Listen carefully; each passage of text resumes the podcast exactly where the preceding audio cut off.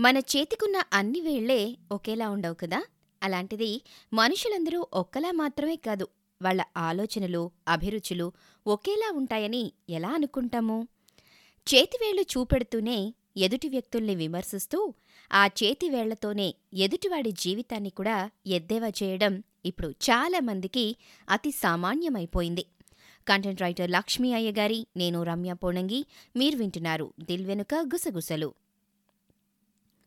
మనిషి చేతివేళ్ళు తనకోసం కాకుండా పక్కవాడి జీవితాన్ని విమర్శించడానికి మాత్రమే ఉన్నాయా? కొంతమంది చెయ్యెత్తి చూపెట్టి మరీ ఎదుటి వ్యక్తిని ప్రశ్నిస్తూ ఉంటే ఇదే ప్రశ్న సూటిగా సుత్తి లేకుండా వెయ్యాలనిపిస్తూ ఉంటుంది.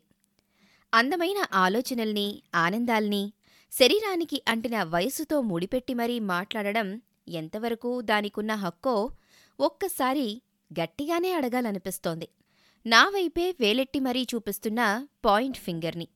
పరువు మర్యాద వేసుకున్న బట్టల్లో మాత్రమే కాదు ఒక మనిషి ప్రవర్తన మాటలు ఆలోచన విధానంలో కూడా ఉండాలి అని నేను నిర్మోహమాటంగా చెప్తూ ఉంటే మధ్యలోకి వచ్చి మరీ కాస్త వగులుపోతూ నా వైపే సూటిగా చూపిస్తున్న ఒక పొడవైన వేలు నన్ను నా మాటల్ని ఎద్దేవా చేస్తున్నట్లు అనిపిస్తే అది మిడిల్ ఫింగరే అయి ఉంటుందని గ్రహించి నన్ను విమర్శించే ముందు ఇండివిజువల్గా నీ వేలు ఒక్కసారి పైకెత్తి జనాలకి చూపెడితే నీ వేలికి ఉన్న ఆ మర్యాద ఆ మన్నన ఏమిటో నువ్వే తెలుసుకుంటావు అని చెడామడా తిట్టి కడిగి పారేయాలి అనిపించింది.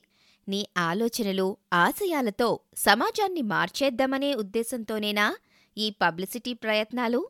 అని మాటల్ని నానుస్తూ వెటకారంగా ఒక నవ్వుతూ నా మీద ప్రశ్నల మీద ప్రశ్నలు సంధిస్తూ తాను మాత్రం షోకుగా బంగారు ఉంగరాలు వేసుకుని ముస్తాబై వచ్చి మరీ ప్రశ్నల వర్షం కురిపిస్తున్న ఫింగర్ రింగ్ని చూసి అనుకున్నాను. నీ అలంకారాలు ఆడంబరాల ముందు నిజంగా నేనెంతలే అని. ఎందుకు? గట్టిగా నవ్వుతున్నావు? ఇక్కడ ఎందుకు కూర్చున్నావు? అక్కడెందుకు నిల్చున్నావు? అంటూ నా చిన్న చిన్న ఆనందాల్ని చిదిమేస్తూ చీమ మిరపకాయలా ఉన్న ఈ లిటిల్ ఫింగర్ కూడా ఈసారి నా మీద గట్టిగానే రంకెలేస్తోంది. ఇన్ని వేళ్ళు నన్ను నా ఉనికిని నా ఆనందాల్ని నిర్దాక్షిణ్యంగా ప్రశ్నిస్తూ ఉంటే మౌనంగా ఉండడం మినహా నేనేమీ చేయలేక ఉరుము ఉరిమి మంగళం మీద పడ్డట్టు నిశ్శబ్దంగా నన్ను అన్న మాటలన్నీ వింటూ నా వైపు జాలిగా చూస్తున్న బొటను వెలుని కాస్త గట్టిగానే అడిగాను. నువ్వు ఒక్కదానివే నన్ను ప్రశ్నించకుండా ఎందుకు చూస్తూ ఊరుకున్నావు? ఏదో ఒకటి నువ్వు కూడా అనేస్తే నేను వినేస్తే ఒక పని అయిపోతుంది అని అంటే బొటనవేలు నా వైపు జాలిగా చూస్తూ నవ్వుతూనే నాకు సమాధానమిచ్చింది.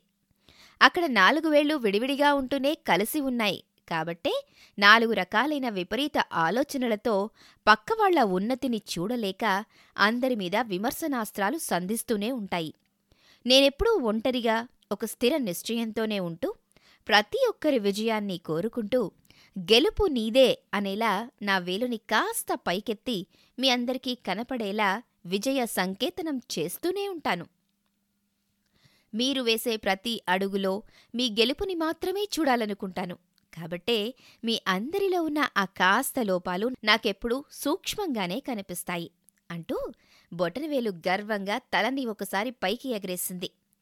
ఈర్ష్య అసూయ ద్వేషాలతో మాట్లాడే కొందరి మనుషుల వింత ప్రవర్తన పట్టించుకోకుండా మీకు మీరుగా ఆత్మస్థైర్యంతో నిలబడిన రోజు విజయాన్ని సొంతం చేసుకునే అవకాశం అన్ని వైపుల నుండి ఉంటుంది. మనిషికి అత్యవసర పరిస్థితి ఎదురైనప్పుడే నిజంగా నీ వారెవరో పరాయి వారెవరో కూడా నీకు అర్థమవుతుంది అంటూ తన దగ్గర ఉన్న గులివింద గింజని బహుమతిగా నా చేతిలో పెట్టి ఇకపై నీ వైపు నాలుగు వేళ్ళు సంధించే ప్రతి వ్యక్తికి ఈ గురువింద గింజ మాత్రమే సమాధానం చెప్తుంది అంటూ నా వైపు మరోసారి చిరునవ్వుతో విజయ చిహ్నం చూపించింది.